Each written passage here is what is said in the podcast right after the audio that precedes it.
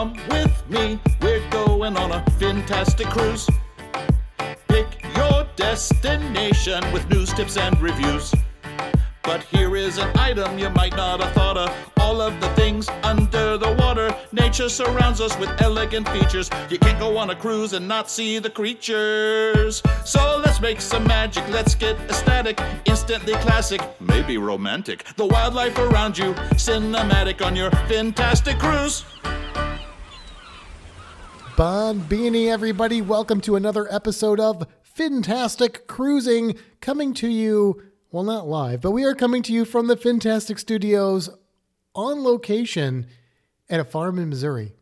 Yes, that's right. This is not in our usual spot. If the audio sounds a little different, that may be why. If you hear the sound of hummingbirds in the background, that may be why. But we are here today to do a really cool episode of Fantastic Cruising. We have a special guest my mom. She's going to be with us later on in this episode. But real quick, before we go any further, I just want to go over some of just the normal things I like to talk about. For example, I want to make sure everybody knows about the Facebook group Fantastic Cruising over on Facebook, the Fantastic Cruising community. Go over there, join up so you can meet lots of cool and interesting people, learn lots of fun facts, and even maybe get into our Inktober thing, which we're going to talk about towards the end of this episode. If you do want to do that, make sure you answer those questions. They're not right or wrong, but we do need to know that you're serious enough to answer a couple questions to let you in. I also want to let you guys know that we have some t shirts on Teespring. Speaking of Inktober, we're getting close to October and Halloween. We've got our Fantastic Cruising shirts up there, as well as two sort of Day of the Dead Halloweeny type themed shirts. So check those out over on Teespring. And also, of course, go over to YouTube and join over there. Make sure that you hit that bell so you're notified every time a new video comes out. You can listen to the podcast over there on YouTube as well. And if you really want to help out, make sure that you go over to Patreon. Consider joining Patreon. It's patreon.com slash fantastic cruising. There's different levels to join if you want to support the show financially. Right now, you might get actual personally drawn art. So, anyway, that's enough of that. I want to get into a little bit of cruise news. I know, I know, I don't usually do any cruise news, but I felt like this was a story, and that has to do with the Bahamas Paradise Cruise Line. So, I've got Kimber here with me today as well. Kimber, do you want to talk about the Bahamas Paradise Cruise Line? Yeah, absolutely. Um, so the Bahamas Paradise is going to start resuming their cruises again after Dorian has come through, and they're going to Nassau. Yeah, so that's kind of a change. They used to just go to Freeport, and of course, Freeport is on Grand Bahama Island, which got the brunt of Dorian. And I, you know, kudos to them because they're a small cruise line. I know all the cruise lines did stuff to help out, but they really stepped up and used their ships to transport workers and families that live on the island or that knew people on the island back and forth. And now they are ready to resume their cruises and they're adding Nassau. So that is pretty cool. It's super cool. Maybe we should do it now. They do have really good rates. I saw they had like really, really good rates right now. I think it was like $105 or something like that for the cruise. And then that was for one person. Second person was like half off. It was like crazy cheap. Why didn't you tell me that until just now? Because we're in Missouri. Good point. All right, well, let's get into our special guest, the one, the only Mama Sandy. I got my mom on here, everybody, because you, by demand, by popular demand, people were like, we want Mama Sandy on the podcast. This is what I'm hoping. I'm hoping that Mama Sandy isn't on the podcast, and then people are like, you know what? We don't really need that Matt guy. We could just make it the Mama Sandy and Kimbra podcast. Look, if that happens, then I, I'm going to be really sad. So that's all, that's all I got to say about that. But we do have my mom here, and she has cruised multiple times. So we're going to talk to her about cruising. So say hello, Mama Sandy. Hello, Mama Sandy. and look, how many cruises have you been on now, Mom? Six. Six cruises. Five with me. not six with me, just five with me. But the first one was with me, and that was that was a few years back on the Carnival Paradise four night cruise. Went just to Cozumel and back. I think we had a couple sea days, one in the front, one in the back. Do you remember that cruise very well? Sure do. That's when I fell in love with cruising. well, I mean, yeah, I mean, six cruises later, I hope so, because otherwise, why would you go on five more cruises if you didn't? But yeah, you did enjoy that cruise quite a bit, even though it was a really short cruise. You know, a lot of people ask, like, should I start cruising with a short cruise or a long cruise? It's a hard question to really answer, but I think for most people, starting off with like a four or five night cruise is the way to go. I almost feel like I started with a three night cruise. It was almost not enough time. It was enough for me to get me hooked. But uh, man, I, I already knew it was too short. So a four night cruise, a five night cruise, that's a really good like entry level cruise. So we went to Cozumel, we went to Chankanaab, which is an amazing place, and uh, we snorkeled, right? We sure did. And do you do you remember uh, your favorite thing you saw under the water there snorkeling? The wall of fish. The- oh yeah, yeah. There's always a bunch of grunts. If you go to Chankanaab and you swim out away from the beach, there's some coral heads, and usually under the coral heads there are just like hundreds of different species of grunts. Usually a few different species, but hundreds of fish. It's just like a solid wall of fish. Very very cool. You can't fish there though. You can't go fishing there. So I know some of you are thinking about that. You can't do it. So don't think about it anymore. All right, the next cruise you went on was Royal Caribbean, also with me. That was the Enchantment of the Seas, also a four four night cruise, but this one was Eastern Caribbean. Well, really, it was the Bahamas, not Eastern Caribbean, and that was Coco Cay and Nassau. Coco Cay before all the new changes and stuff. Now, you went on Royal Caribbean right after you went on Carnival. And I'm wondering, did you notice a big difference in your experience between those two different cruise lines?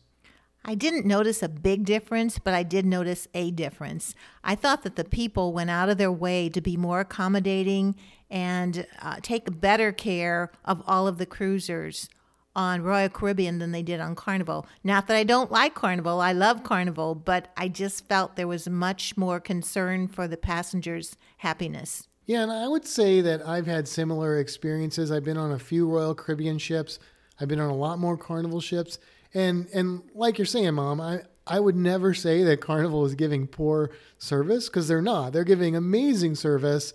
But all things being relative, Royal Caribbean and the experiences that I've had were just kicking it up a notch. And just, you know, they they not only do they know your name, but they know like things about you. It's almost creepy, but really cool and really endearing.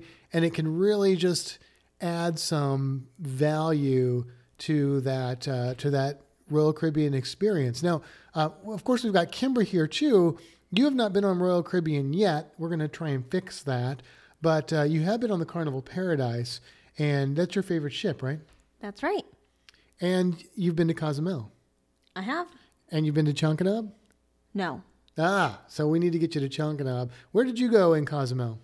Um, the first time, actually, I guess I've been to Cozumel three times. So I've been to Mr. Sancho's, um, I've been to Paradise Island, and then the last time I went, we just kind of walked around, um, like the main little port shopping area a little bit.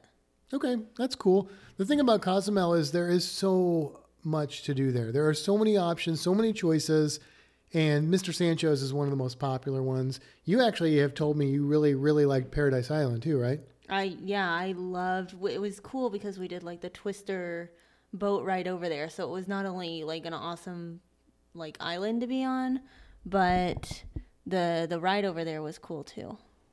Yeah, it sounded treacherous to me, but you said it was fun. It was amazing. All right, now uh, back to Royal Caribbean and our little Coco Cay Nassau thing. So Coco Cay is one of my favorite places. They just added all of the things to it, the water slide, all those amenities. But uh, my favorite thing about Coco Cay is getting in the water and seeing the wildlife. Such an amazing place to snorkel. And I think, Mom, you snorkeled with me there, right? I sure did. And we saw some cool stuff, right? Like we saw some colorful fish and what else what else do we see there? A tiny squid and a big barracuda. Big barracuda, tiny squid. Cool cool place. I think one of my favorite things about that particular area to snorkel is that you get some coral areas, but you also get grass flats. Um, so you get kind of different habitats or ecosystems with or mini ecosystems within that area, and so that increases your odds of seeing more different types of things, more diversity, biodiversity. So pretty cool stuff. And then in Nassau, we did a tour in Nassau, right? We did. And uh, tell us about what you remember from that tour. We did the Queen's Wall Uh, staircase. staircase, thank you, the Queen's staircase, which was really beautiful. And then we did a tour of a um, whiskey manufacturing place. What was that? Oh, that's rum. John Watling's rum. My mom's not a big drinker. I'm not a drinker at all. But you know, hey, if you can remember whiskey and rum, then you know your son's favorite. So, Yeah. uh, John Watling's rum distillery is is really good. It's great rum, and you get free samples. yes, and you did. And you got mine too. Yes, take your mom if she's not a drinker. You get two free. You get double samples. It's buy one get one free, and it's free to begin with. So it's free one get one free. Anyway, go to John Watling's. It's good stuff. What else do we do? We went over to Atlantis, which I had dreamed of seeing. The columns, the brickwork, everything in it, the tile, everything in it was just amazing, just so beautiful. We didn't go there to swim, we just took the tour, but it was worth every minute of it. Yeah, it's a pretty impressive place to go. We did not get to go to the aquarium, which I've heard is is really cool. The water park is supposed to be outstanding, but just going into the hotel and like you said, seeing all the different designs and stuff, the architecture, the that huge I remember that huge chair that we sat on, got our pictures taken, and uh, that casino walking through there. The seahorses on the walls were really really neat. So that was that was a good time. Now, Kimbra, you've been to Nassau. What did you do in Nassau? I did a stingray excursion. Stingray excursion, and was it run and operated by Stingrays, or was just Stingrays just part of it? I'd like to say that, that it was run and operated by stingrays, but unfortunately, that's not the case because that would have been really funny. I don't know if they have their license to drive boats and vehicles in Nassau either. I don't know, maybe. Yeah, no, it was just a stingray like touch and kind of feed experience. Okay, cool. And and you said there was like dolphin opportunities on that same place and and things like that too. Yeah, it was a little island thing, um, and we saw people doing dolphin excursions, and there's like a little restaurant and bar, and then we of course did the stingray thing. So it's it's almost like a, a smaller island experience. If you want to go and get some of those things, like you know, you hear about stingray experiences in Grand Cayman, you can get those other places too. Now, of course, a lot of people would go to Atlantis for those, and you can do that, and they're probably amazing. But um, you can probably save a little money, maybe get a smaller crowd. I don't know. Was it crowded when you did that excursion? No, so they had groups of people that kind of went in at different times. Um, but as far as like the little island went, it was pretty empty, but it was also kind of chilly. Uh, so we kind of hung out on the beach, but people, it, they had boats running back and forth kind of constantly. So I think people did that a bit. So here's a little cruise tip, unplanned cruise tip that Kimber learned the hard way because you went on that cruise in like what January or something. Yeah, it was mid to early January. And people think, oh, I'm going on a cruise. It's automatically going to be warm. Well, if you're going to the Bahamas, pull out a map, pull out Google Maps, and take a gander because Grand Bahama, Nassau, all those areas, those are really, they're as far north and even further north than Miami.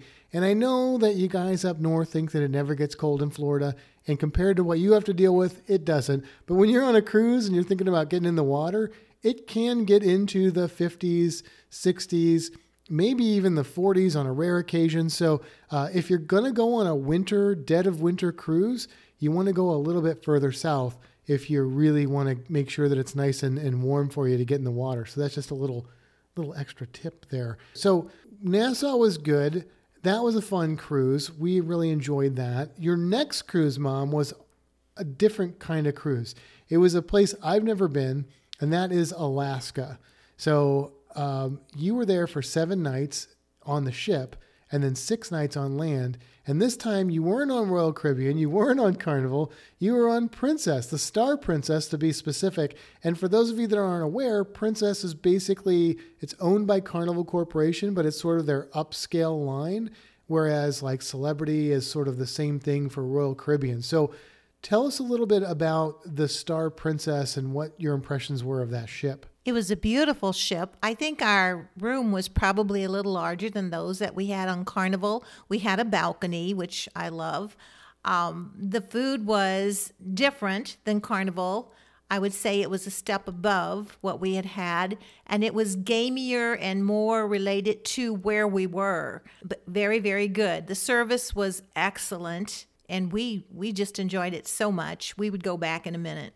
So I'm glad that you said that because I had John Klikowski on here like a couple episodes ago, and John was on an Alaskan cruise, the same one as Griffin Alyssa. So there's like double vlogs for that if you guys watch their YouTube channels. If you don't, then go watch them because they're awesome. Anyway, um, one of their complaints about the ship, and they were on a Royal Caribbean ship, was that the food choices were very much the same as they are in the Caribbean, and in fact, the same as they are on every single other Royal Caribbean ship that they go on. Now, both Griffin, Alyssa, and John are probably primarily Royal Caribbean sailors, so they've I think I think they've been on other lines. I know Griffin and Alyssa have, but they've sailed more Royal Caribbean, and so they kind of know, you know, well, day one we're going to have this at the main dining room, day two, and they were hoping it'd be different since it's Alaska, but it wasn't. And they had like a really no spoil, not to spoil anything, but uh, I, I think the secret's out. They had a really bad experience food wise on that ship, not just with the selection, but also the quality. But you had more Alaska specific type uh, menu, right? So it was it was based on what you would maybe expect, like you said, gamier, but different types of meat, different types of like what what are some things you saw or ate on that cruise? Lots of seafood. Um, we didn't have any bear, or Joe would have eaten it, but Hey, roast and roast and meat and things that the men really enjoyed.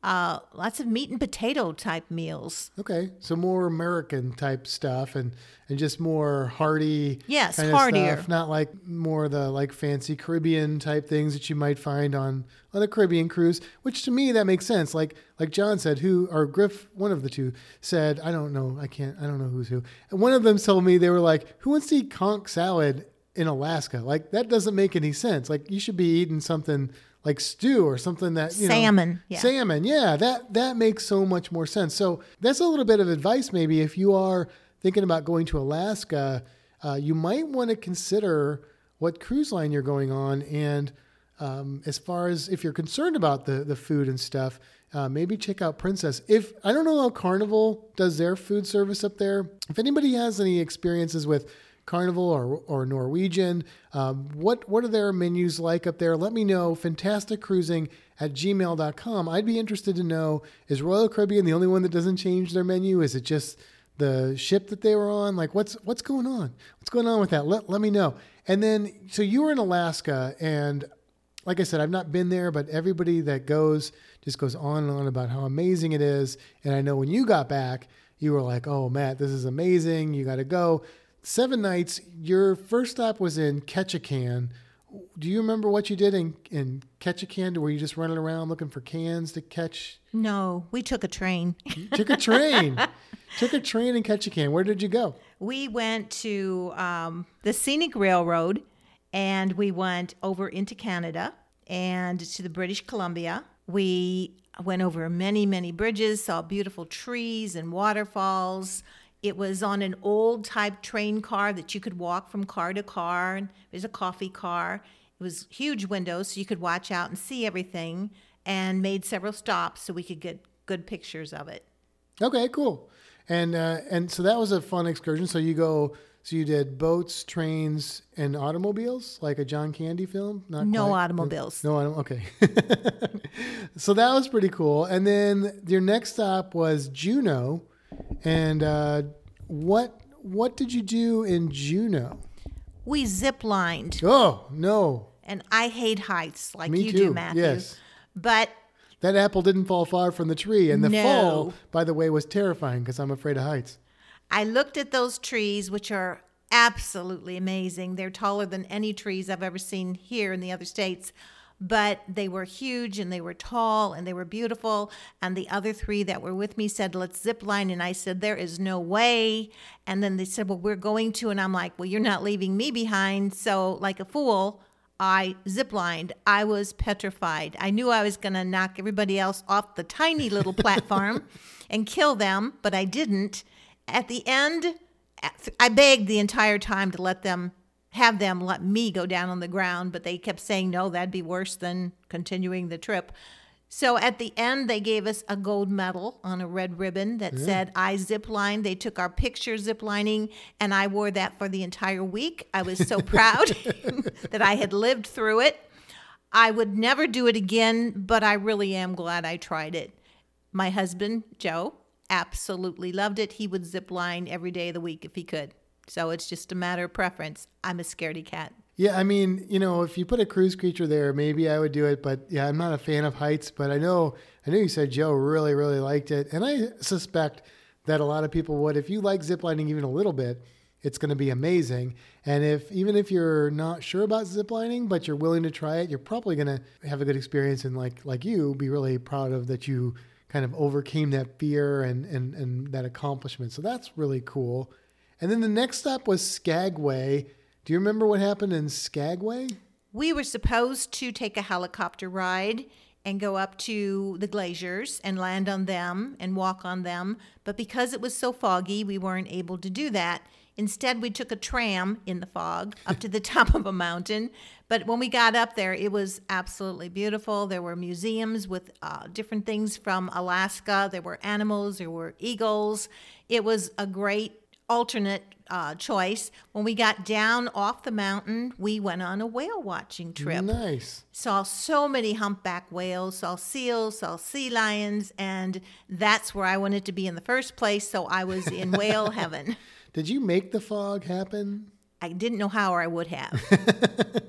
I know that uh, I know that John almost he did the glacier helicopter thing, and it almost got canceled because, or was it a plane or a helicopter? I think it was helicopter. It almost got canceled because of the fog. So apparently that's something that happens a lot. I don't know certain times of the year it's more common, but it's it sounds like they're really prepared for that and they're able to give people, like you said, an alternate experience that was outstanding and you got to see all those creatures which i'm sure i mean she is my mom. She is a creature person. This is where i get my creature love. So i'm sure that you had an absolute blast. And then it was interesting because we were looking at the at the cruise that you were on and it's not like a regular cruise where it's just like sea day sea day. It lists like on your quote unquote sea days you're in some place called glacier bay and then another place called uh, college fjord so this is different than a normal sea day on, on like a Caribbean cruise? Yes, most of the day while we were in Glacier Bay, we were going in between the glaciers. That was the only cold day the entire trip to Alaska. We had learned to take layers, which we did, and we wore a very thin winter coat that one day was cold. The other days were in the 70s. Nice. Okay. And and so you said you had a balcony room. Yes. And and this is another thing that I have heard is that um, balconies are always amazing and wonderful, but if you go to Alaska, it's almost a necessity. Like you got to get a balcony because it's just so so scenic, which I could see because in a Caribbean cruise, most of your view most of the time is just the open ocean, which is awesome, but you always want to be out there and see when you're coming into port. Well, because it's Alaska, I guess you're close to the coast, you're close to land, you're seeing more amazing things all the time. It's not the same view.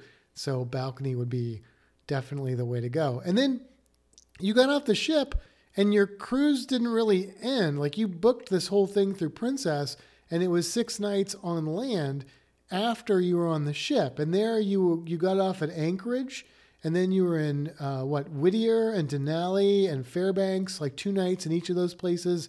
So it was like a super long experience. What were some of the highlights from the land portion of your cruise? I think Denali was my favorite. That's when we saw bear, we saw moose, we saw so much wildlife. We were on a bus.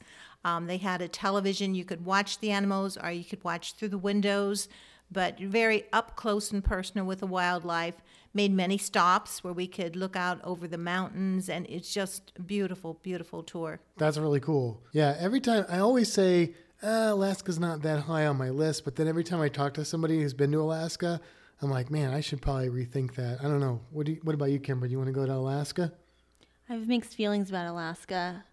I I think it'd be really cool to see all the scenes and the wildlife. But after that cruise that I did in January where it was cold, I don't like the idea of it being cold. So it'd be really cool, but also literally cool. Is that the, the problem? Yep. So yeah, I mean, I, I that's kind of where I'm at. But then I hear about these things. I mean, I think your mindset might be different though. Like if you're in Alaska, you're not thinking about getting in the water and swimming. Although I have heard there is a snorkeling excursion you could do in Alaska. Would you snorkel in Alaska? Yeah, I think I'd snorkel in Alaska. Yeah, I think you wear like a dry suit, which if you're not familiar with that, it's like you have the wetsuit, which lets water into it, and then it's like a layer of neoprene that gets heated up by your the water layer gets heated up by your body and the neoprene holds it in and insulates it. So that's how a wetsuit works. A dry suit doesn't let that water in. So you're literally it's just like you're out of the water. You're bundled up in like long johns or whatever, and then the dry suit just does what it sounds like it would do. It keeps you dry and therefore keeps you a little bit warmer. But uh, yeah, I would definitely give that a shot and see what it's like. Very, very cool. All right, now your next cruise, you came back to your senses. You decided to cruise with your son again, and uh, so on this cruise, we went with not just uh, just not just us, but we went with our really good friends Bev and Charlie, who are great cruising companions. And this was again, this was a Carnival Glory, and we went to the Western Caribbean, one of my favorite runs. We went to Grand Cayman. We went to Roatan, and that's in Honduras. We went to Belize, and then we went to Cozumel. And uh, and this was this was well, you were on the seven night in Alaska, but this is your first really long Caribbean cruise. And um, I don't know, do you what what were your favorites from that cruise? Grand Cayman, Honduras, Belize. I mean, there was a lot of stuff. What do you remember anything being like your favorite thing that stood out? I think the riverboat ride and we saw the manatees was probably my favorite one. and that was in Belize. So that's interesting because uh, Belize is another one of those ports like Nassau that kind of gets a bad rap. Like people are like, "Oh, there's not as much to do in Belize" and that sort of thing. But uh, but we had a good time. We went on that river cruise, and the guide was really good. It was really neat to see just the the people living. Like I felt like we really got a cultural experience in Belize, and we did see the manatees, and that was pretty cool. Yeah, that was a good time. All right, so yeah, Belize was was a good time, and I'm glad that you said that. Like, because like I said, doesn't always get the best reputation as fun ports. And then um, let's see, Grand Cayman, you did the Stingray Oh, encounter. I love that. I forgot about that. Yes, loved it. so that one was actually a private company. It wasn't the one through the cruise line. You got to go out and interact with the stingrays. Visit the the neighboring boat that didn't belong to us. Is that the one where you got on the wrong boat? Yes. I was so excited about the stingrays, I lost direction. So, you know, if you are going on some sort of snorkeling excursion, make sure that you get on the right boat. you know, just look at that name, you know, make have some sort of identifier. And then in Honduras, we went to one of my favorite places, Maya Key, and uh, snorkeled there. We snorkeled on that amazing coral reef at Maya Key. And uh, Kimber, you've been to Maya Key, right? Yes, I have. And you snorkeled there? I did. What else did you do at Maya Key? Um, I did the monkeys. Oh, yeah, you got to meet the monkeys and yeah, stuff. they climbed all cool. over and pulled my hair. Oh, okay, cool. Just like camp. All right. So and then uh, and then Cozumel. Let's see what. Oh, I remember what happened in Cozumel. Charlie and I went swimming with whale sharks. That was an amazing experience. And I, I don't remember. Did you guys just went shopping and we stuff? We went right? shopping. It was pouring down rain that day. Do you remember that? Well, it wasn't where we were. We, it was it was a little bit overcast, but we had to go all the way up to Cancun and then out on a boat and stuff. So we had a little bit a little bit of rain and mostly just choppy seas. It wasn't wasn't too terrible, but yeah, I remember it rained where you guys were, and then we got back super late to the ship. but they knew that was that was like an, a prearranged kind of deal.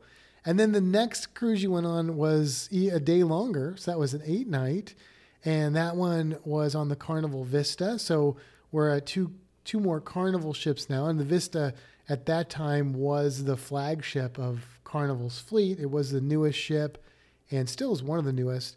And uh, and that one was the Eastern Caribbean, well, kind of Southern Caribbean, because we went to Grand Turk, Dominican Republic, Curacao, and Aruba. So what? And and on that one, we were again with Charlie and Bev, but also with their kids, which was uh, Katie and her husband Andrew. So what were the highlights of that cruise for you? The monkeys were great. I love the monkeys. That was Dominican Republic. Yes, but I love Curacao. I just think it's a beautiful, beautiful place. It was everything I'd seen pictures of, but didn't think I'd ever get to see. It was gorgeous. Yeah, I mean, Curacao is almost like traveling back in history and uh, just seeing that old architecture mixed with the uh, Caribbean and just the place where, where I snorkeled was just unbelievable for different species of animals. Yeah, I, I, I mean, that's why I say Bombini. I mean, it's, it's just a really, really remarkable spot. And then Aruba was pretty memorable too. Aruba was, we went on that catamaran and I was afraid to get on the catamaran because you had had a little bit of seasickness, and that I was like, mm-hmm. oh no, it was it was super windy, and I'm like, oh man, she's gonna get seasick on there. I don't want her to get seasick, but you didn't. You had a great time. I had my patch on behind my ear. Yeah, yeah, Makes you a world of difference. yeah. So the patches work if you have motion sickness out there, and um, we did this snorkeling thing. One was a shallow snorkel, the other one was on a, a shipwreck.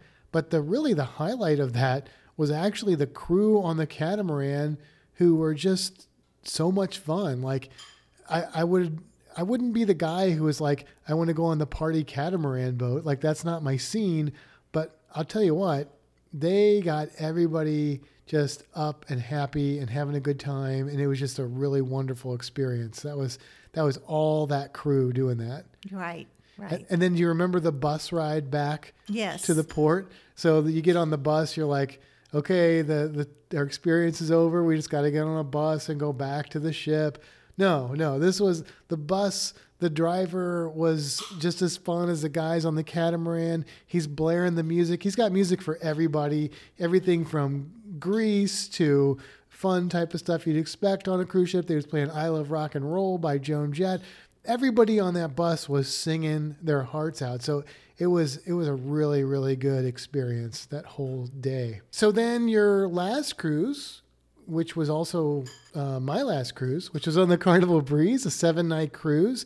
That one was special because it was the La Lita Loca Cruise Geeks group cruise, and so we were cruising with all kinds of people, and um, that was a blast. That was that was kind of an Eastern Caribbean run. We went to Dominican Republic again, St. Thomas, Puerto Rico, and Grand Turk. And um, I know which one of those was my favorite. Which one was your favorite? San Juan. San Juan. She loved San Juan, which I got. I got to give it to San Juan. I know they had some trouble recently, but man, that old San Juan was just amazing, and I was so impressed that it was so clean, like no litter, like you know. I just had to do a cleanup in Tampa, and it was disgusting, but uh, it was just a beautiful area, and we had a lot of fun there. Uh, ate some good food. It was, it was we had some good drinks there. It was really really fun. Uh, St. Thomas, absolutely beautiful. We got to swim with sea turtles, which was a good time. Did you like swimming with sea turtles? I loved swimming with sea turtles. Only thing is, it was a pretty crowded excursion, but um, still a really good time. And uh, Grand Turk, I just got in the water and snorkeled around. I think you just kind of went shopping and stuff at Grand Turk. yes. And uh, Dominican Republic, we did uh, another monkey thing. Monkeys, yes. And that was good. That was a good time. So, so those are the cruises that you have been on. And um, what would you say? Like, if, if somebody was like, "Why cruise?" Like, what? Like, they don't get it or something like that. What would you tell them? Like, why do you enjoy cruising so much? It's beautiful. It's relaxing. You stay with the people that you're with, you're friendly with, um, you love. You aren't out in a crowd away from one another, but you spend most of the time, if not all the time, together.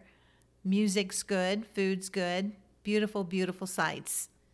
Yeah, absolutely. I mean, it's like stress free for the most part, and just yeah, just just all that stuff is, is right there at your fingertips. And uh, and and let me ask you this: um, people often want to know if you're like an avid cruiser, are you a port person or are you a ship person? What would your answer be to that? I'm a port person. You said port with a T, right? I'm a port person. Because if you were a poor person, maybe you couldn't. Well, cruising is a pretty affordable vacation. So, anyway, yes, a port person. And I guess, again, the apple didn't fall far from the tree. I am a port person.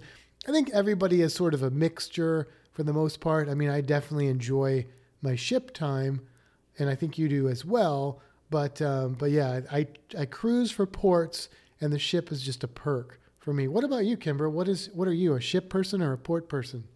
I'd say I'm just a cruise person. Like I I like the ship, but it's mostly just to be on the water, and I like the ports, but it's mostly to be by the water. So you're just a water person. I'm a You're water like- person. Water ever. I'm a Yeah. You, okay, you're not a. If you were a port person, I'd question it because I know you prefer sangria, but uh, but you're going to say water person, and that makes sense. So you're you're maybe you're like maybe you're 50-50 then. You're like, it doesn't matter. Like it's all it's all good. Is that what you're saying? Yeah, because I want to be on a ship. It doesn't really matter which one. I mean, they're cool to see all the different ones. Um, as far as the ports, I don't really. Yeah, I've got some favorites, but as long as I'm going somewhere different, I'm good. Cool. All right. So that wraps up my mom's cruising history, the entire saga of cruising history. What you guys don't realize because of the magic of editing is that we recorded that whole segment as up to now several hours ago. And then since then, we have gone out. My mom has wrangled cows. We have gone to a popcorn place called, what's that popcorn place called, Mom? Popcorn Buddha. popcorn Buddha that has like I don't know how many flavors of popcorn. We tried some popcorn. We got a little bit of popcorn. Then we went to a Mexican restaurant. Now, mind you, we're in a very small area here. And then we came back and ate some gooey butter cake. So uh, if it seems a little disconnected, it is. But anyway, we're going to jump back into another topic. And this is a topic we wanted to talk about because Kimber and I are actually on a road trip. We went up to Indiana and then down to Missouri. And tomorrow morning, from the time we're recording this, we're going to actually be heading out to uh, Florida. So uh, this made us wonder about the question of driving versus flying because we had that choice on this trip to drive or fly, but we chose to drive because it opened up some options. But that's a little bit different scenario. So we want to talk about the advantages of driving and the advantages of flying when you go into a cruise port. So, uh, what what are some advantages of? Let's start with driving. What are some advantages of driving rather than flying? Anybody want to chime in on that?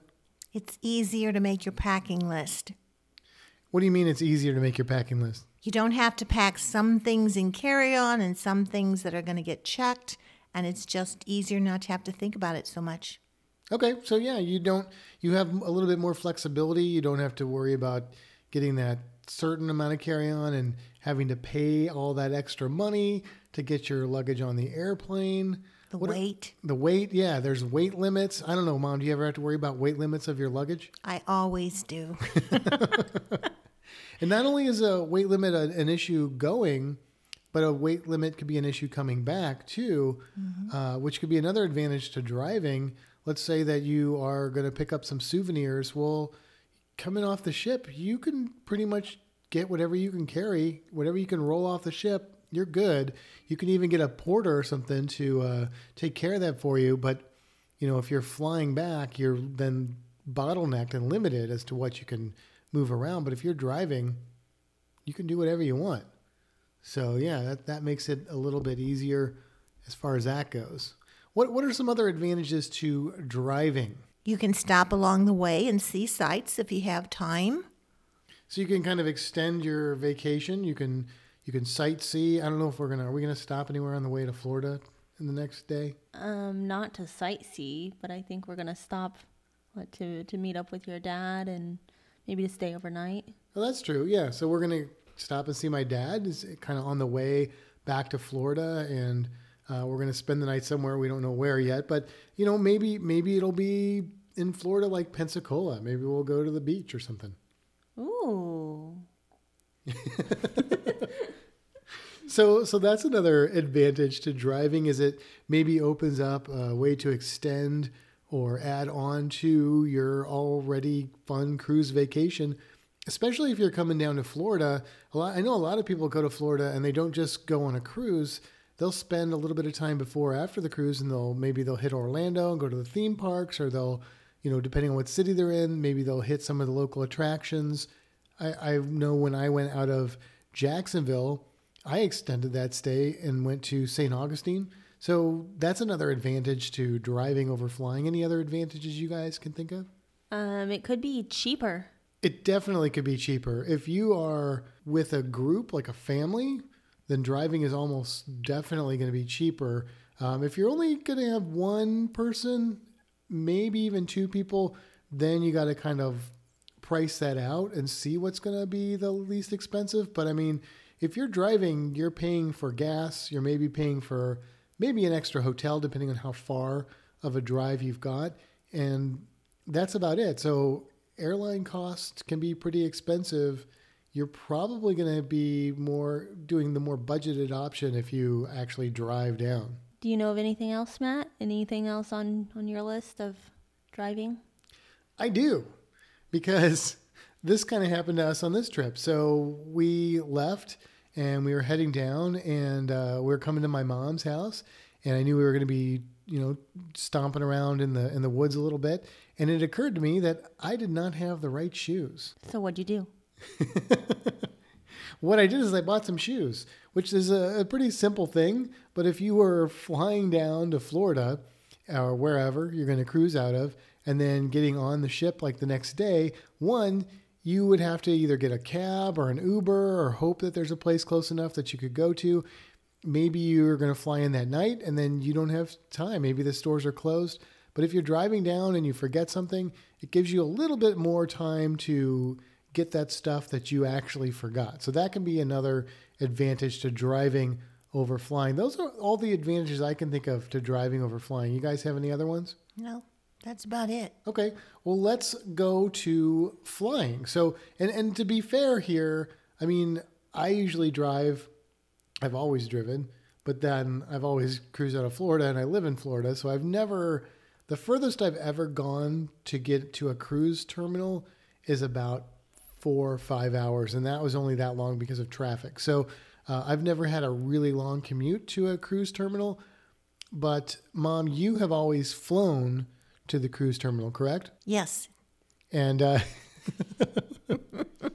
and you know why? yes, yeah. So so and boy are her arms tired, but. Uh, but but you but you fly down and that's and that's because it's it why? What what is the why don't you drive down? Because i would be lost and end up in alaska. I mean if you're going to cruise to alaska maybe that right. But but yeah so so you don't have to worry about directions you don't have to worry about um, the actual drive itself but um, what are some other advantages to flying over driving?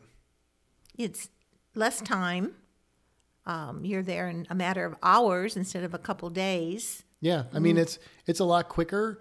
Um, you're depending on where you're going. I mean, if you're going to cruise out of Australia, then you got a long, but you can't drive there, so it's no. moot point. But but yeah, so it's going to be a lot quicker. So maybe you can't take that time off. Maybe you just don't want to spend that extra time getting back and forth. Whatever the reason, if if faster is what you need, the plane is going to be the way to do that. Now, uh, there are some other advantages to flying too. Kimber, what are some advantages you can think of to flying to a cruise?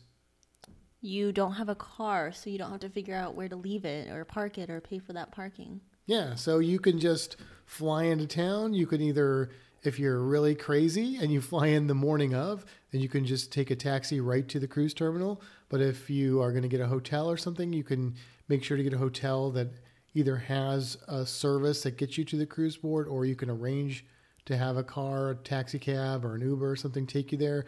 You don't have to worry about paying that fee. I mean, most places that you park are going to be somewhere between 10 and $20 a, a day to park for, while you're on a cruise, depending on whether it's a private lot or, or an official port lot. So if you're on a seven night cruise, and let's say it's like $15 a day, I mean, that adds up. So you know the the Uber in, the Uber out, or the taxi in, the taxi out. That's not going to be anywhere near that cost. And if you're sharing that cab with other people, it might even save you more. And some places will even have a free shuttle service right to the cruise terminal. So that can be another advantage. It can save you a little money, save you a little hassle by not having a car. So there's advantages to having a car, but there's also advantages to not having the car. Are there any other uh, advantages you guys can think of for flying to a cruise port? Uh, yeah, it could open up more options as far as like where you can leave out of. Like us for Florida, we can obviously drive to Florida places easily, but for flying, you know, we could fly over to California and leave out of there.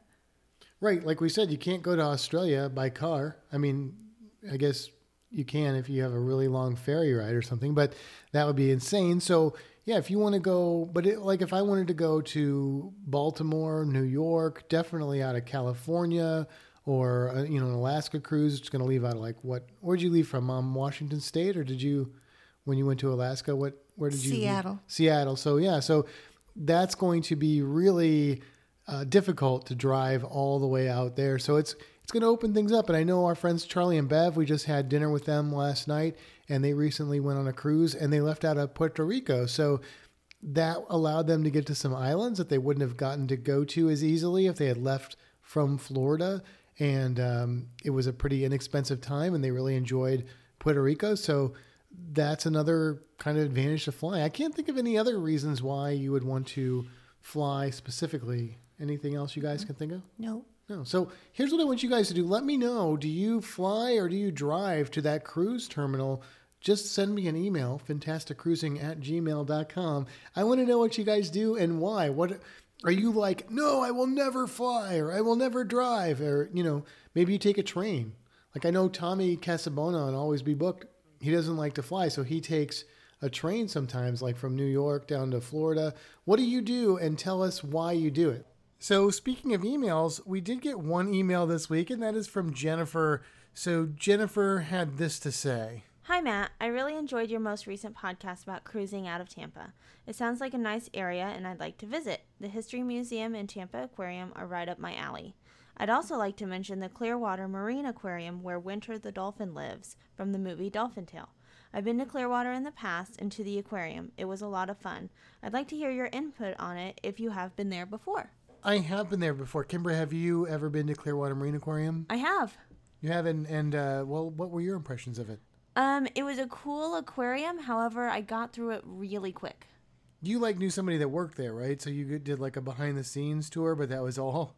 Yeah, I had a friend that was interning there, so she took me and did like a real quick tour through it, and then I left. So I didn't like walk through it as a guest. So here's what I would say: uh, Clearwater Marine Aquarium is definitely a cool aquarium. I, I didn't mention it last week, and I should have because uh, Mote Marine Aquarium is, is a really amazing aquarium. Of course, Florida Aquarium I talked about, but Clearwater belongs in that group. Now, this is what I would say personally about Clearwater Marine Aquarium. You only spent what like 30 minutes? Is that what you said? Yeah, I think I was there about 30 minutes. Yeah, so 30 minutes. I would say for the average visitor that's not doing behind the scenes, probably about an hour to two hours is all you could expect to do there. It's it's a very tiny aquarium. Now that doesn't mean that's a bad place to go. It's not. It's really cool. You get to see Winter and Hope from the movies. You know, movie star dolphins. That's pretty awesome. But just set your expectations appropriately. You are going to be supporting an aquarium that is doing a lot of good research.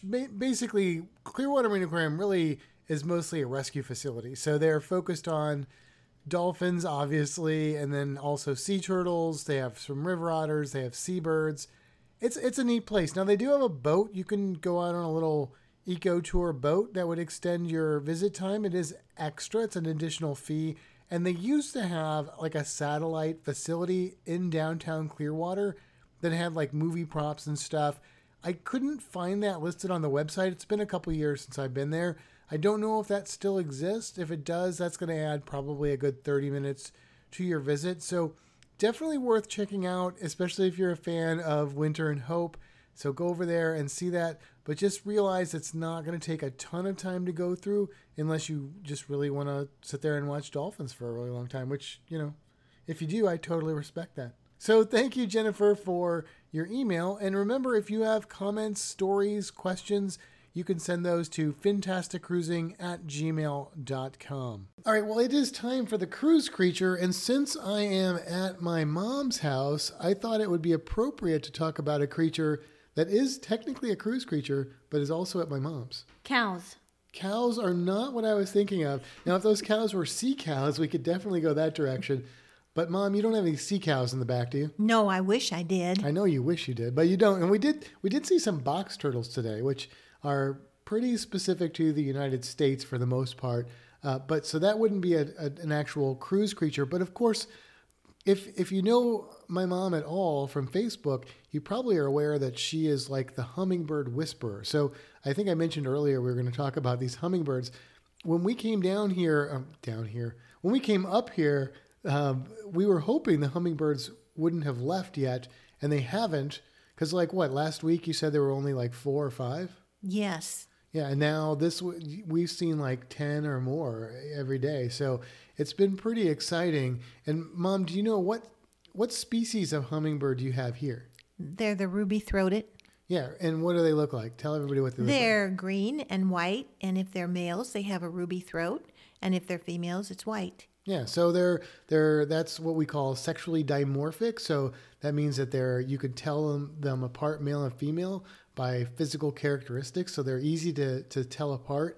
And this particular species, the ruby-throated hummingbird, is here right now. But the reason that I'm calling them a cruise creature is because they do have quite the migration, and they will travel all the way down to Mexico, right? Yes. So that's pretty impressive, and you could definitely see these on one of your cruises. If you're going on a Western Caribbean cruise, it's certainly possible to see these hummingbirds. So, Mom, tell us how do you get all these hummingbirds here? Because right now, 10, but over the summer, you had what, how many hummingbirds did you have? 65, I counted.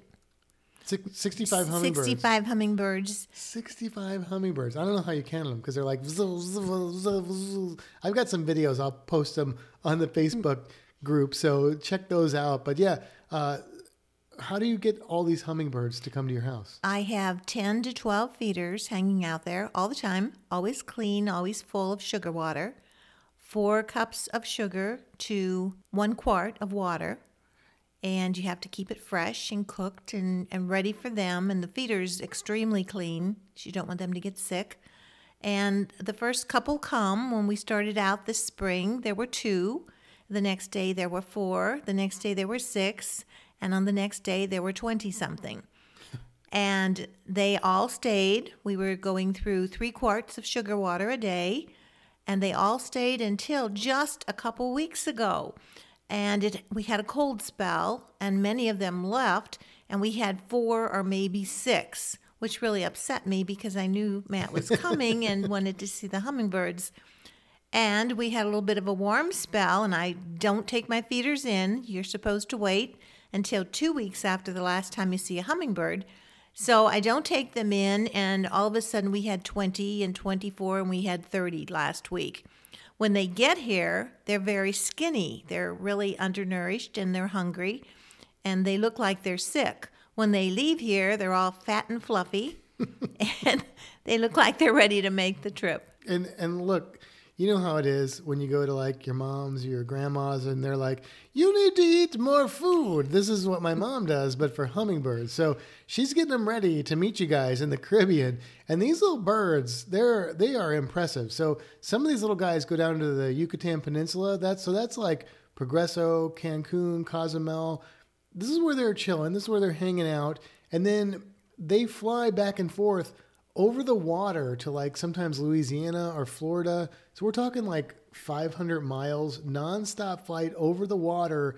And scientifically, that would require like so much energy that it would exceed the amount of energy that that little hummingbird could could have in its body because they only weigh like three grams.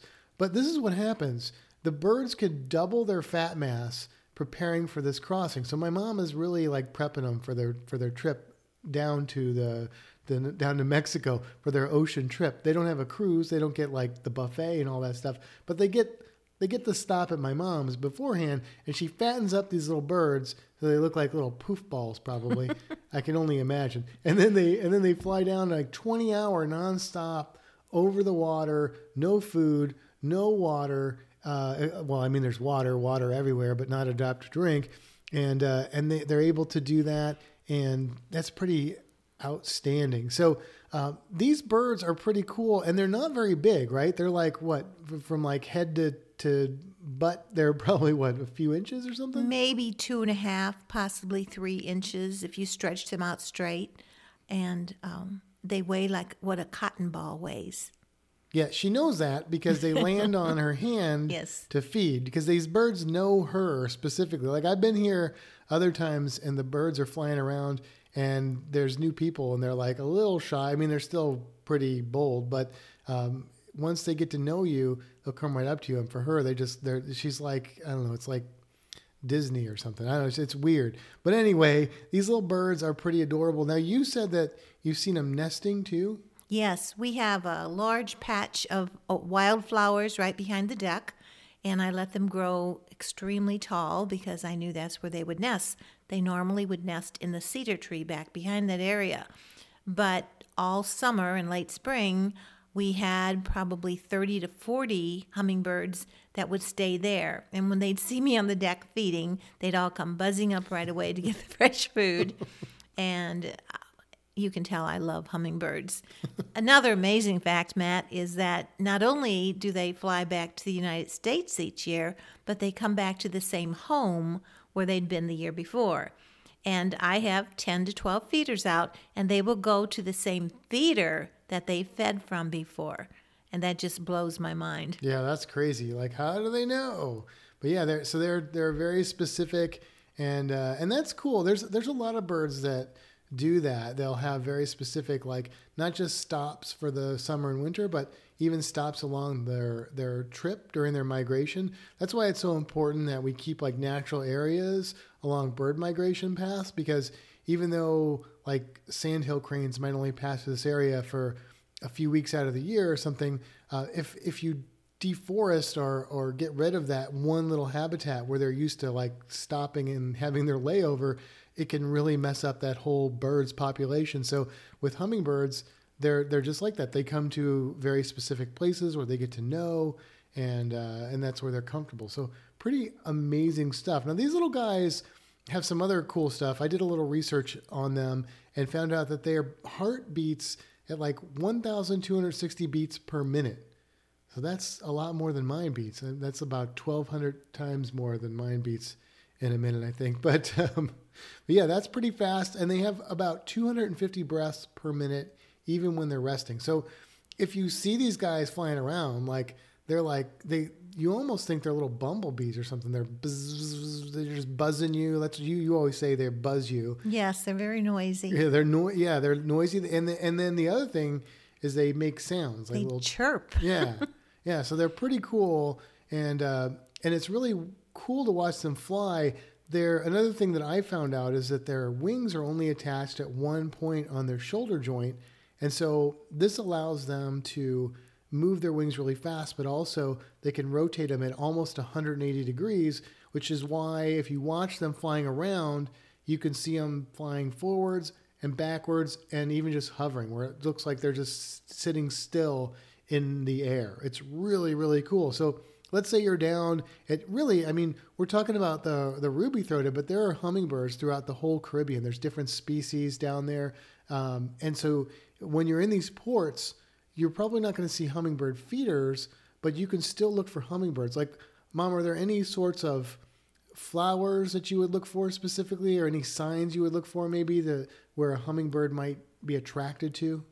Any large, brightly colored flower they seem to be attracted to. They love pinks and reds and purples. And we've seen some hummingbirds in, uh, I think, Belize. Yes. We saw them. I think I've seen them in a couple other ports. And you got to really watch for them because they're not going to be like 60 of them flying around like at my mom's. But, No. but you might see one buzz by and then buzz off again. We were at the St. Louis Zoo uh, yesterday and um, we saw a hummingbird there. And it was just one. And it was there was a hummingbird feeder, but I only saw it on the flowers. I don't know if it was going after the feeder too. But it was just it was there for a second, then it was gone, and then a couple minutes later it was back for a second, and it was gone. So the ones that, that we've seen in the in the Caribbean and stuff, um, you don't see them a whole lot of time. Like you'll just you have to kind of catch them, and you have to be looking for them.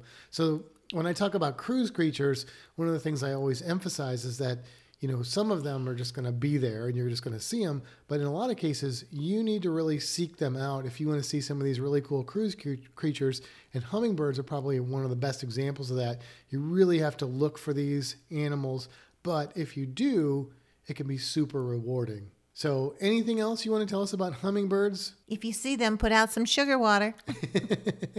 yeah if, do any of you guys have hummingbird feeders? You have a lot of hummingbirds? Let me know fantastic cruising at gmail.com. All right, now on a real quick note, so I wasn't going to do a cruise tip, but since we just met with our friends Charlie and Bev, as well as Katie and Andrew, who my mom and I have cruised with before, and they're really close friends of ours. They uh, they kind of gave me a good idea for a cruise tip because they were on the Carnival Fascination, the one that went out of Puerto Rico, and they had a really awesome cruise. They went to St. Thomas, St. Kitts, um, St. Lucia, Barbados. It was it sounded amazing. Anyway, this is what happened. They were on their second to last day, and Charlie and Bev were I think they were coming in from an excursion, and they when you know you like go go through the thing and they scan your card and they're like bling, and then they kind of wave you on board. Well, this happened, and when when Bev went on there, they were like got on the phone. So immediately they were nervous. They're like, "What's going on? Why are they on the phone when they see Bev?" Well turned out they were like, oh, you need to go uh, and talk to guest services. Their room was flooded. So what had happened was there was some work being done on another room. I think it might have been down the hall or above them or something. Right next to him. Right next to him. So right next to him, and some somehow water was leaking. And the way that these ships work is that they're made that if water starts to flow in there, it channels on the floor and stuff, which is good for ships not sinking, but bad for your stateroom. So their entire floor was soaking wet. Now, here's my first tip, okay? They didn't have too much on the floor, but I know this has happened to, to Tony and Jenny at La Lita Loca. I've heard of other people where this has happened, where their stateroom floods. Always make sure that you have anything that is maybe could be ruined easily by water, especially like technology stuff like computers get that stuff off the floor. I have a bad habit of like leaving my iPad on the floor because I'm like doing you know do something on it late at night and then I just set it down. Don't do that. Make sure you get that up a few inches off the floor. As long as it's up up, up on a table or something, you're going to be fine. But uh, their room flooded, and then they didn't have any extra rooms because it was a full ship. So they made them stay in this room, and then they actually gave them, well, they originally were going to give them a credit for the for the last day, and they had to like have a fan in there, and it was musty. They said it was kind of gross. Uh, they were like, "Can we use this credit on a future cruise?" And they were like, "No, you can't. You have to use it on this cruise." And they they don't drink. They're they're not big gamblers, so they're like, "What are we gonna do? This is this is crazy." So they kind of lived it up that night. They spent some of that money, about a hundred dollars of that money, and then they got a, a message saying, "Oh, we decided we're going to give it to you in cash." so lesson to be learned. Um, you know, make sure that you really wheel and deal. I don't know what they could have done differently because they had already talked to guest services. But I guess the, the more important thing is don't put your valuable stuff on the floor if it could be ruined. Uh, now, they were going to cover, they said they were going to cover anything that got destroyed. Um, they were offering to wash their clothes and all that sort of thing. But I really wonder if my big old iPad Pro had been flooded with water, if they would have really bought me a new one or not. So uh, I don't want to find out. I don't want to test that out. I'm just going to try and remember to follow my own tip and not leave my stuff on the floor. That's probably what most people would prefer anyway. So, so there's your extra little bonus tip for this week. Okay, one last thing I wanted to talk about before we go, and that is Inktober when this comes out, we will be merely a day or two away from October, and October is when Inktober starts. Now, if you're not familiar, Inktober is a thing that a lot of artists do, or every day. I mean, that's the goal. Not everybody does it every day, but theoretically, every day of the month of October, you create an ink drawing. And whether that's digital ink or just black ink or Copic markers with alcohol based ink, it's up to you. This is not, there's no hard, fast rules for this. It's just It's just a fun thing to do. A lot of people participate. I participated the last two years, and it was an absolute blast. So this year, I wanted to give it a little bit of a twist. Okay, Inktober is a thing that thousands of people do. Jake Parker is an artist that started it, and he has a, a, prompt list that he comes out with with 31 different words. And then, if you want, you can follow those words and, and do something along that theme. I want to do it a little bit differently. I want to sort of claim a little piece of Inktober for us. And so I'm going to do sort of a cruise version of Inktober. Uh, a little while back, I asked for people to put suggestions for Inktober words or prompts on the Fantastic Cruising community over on Facebook. We got a lot of feedback from that. It was great. Uh, so I, what I did is I I kind of came up with a list of 31 from all those options. Some of them I combined, some of them I just took exactly the way they were. And I'm going to try and do Inktober. I think, Mom, are you going to try and do Inktober with me? I think so. she thinks so. Kimber, are you going to do Inktober? I'm going to attempt it. She's going to attempt it. So here's the thing all the words we got, or most of the words we got, are um, kind of Halloween and nautical or cruise related. There may be a couple that aren't, but for the most part, they are. And what I want to do is invite everyone out there that wants to to participate in this with us. So all you have to do if you want to participate in in this little corner of Inktober is post your pictures over on the Fantastic Cruising community. You can hashtag them. Let me come up with a fun hashtag besides just Inktober 2019, but that's like the general one. Um, and you can use that hashtag even if you're not following the official list. And it's it's cool. It's okay. We're artists. We're not you know worried about that. But anyway, um, you can also go over to like Instagram and, and hashtag it. But if you want to participate, and I like I said, I'd love for to get a lot of people participating in it this year. We can all kind of share our artwork over on Fantastic Cruising Community. What I'm probably going to do is make a single post where we can just start putting them all up there. Um, I may do one for every day or every week. I'm not exactly sure yet. I will give you more information on the community itself, but look forward to, even if you don't participate, look forward to seeing those uh, drawings and, and stuff coming out. All right, everybody, that is going to wrap up this episode of Fantastic Cruising. Thank you, everybody, for following along, listening in. Please remember if you have questions, comments, stories, send them my way to fantasticcruising at gmail.com. But until next time, we're just going to say goodbye. Mom, you want to say goodbye to everybody out there? Goodbye, everybody. Thanks for listening. Bye, everyone. See you on the ship side. All right, everybody, have a fantastic week.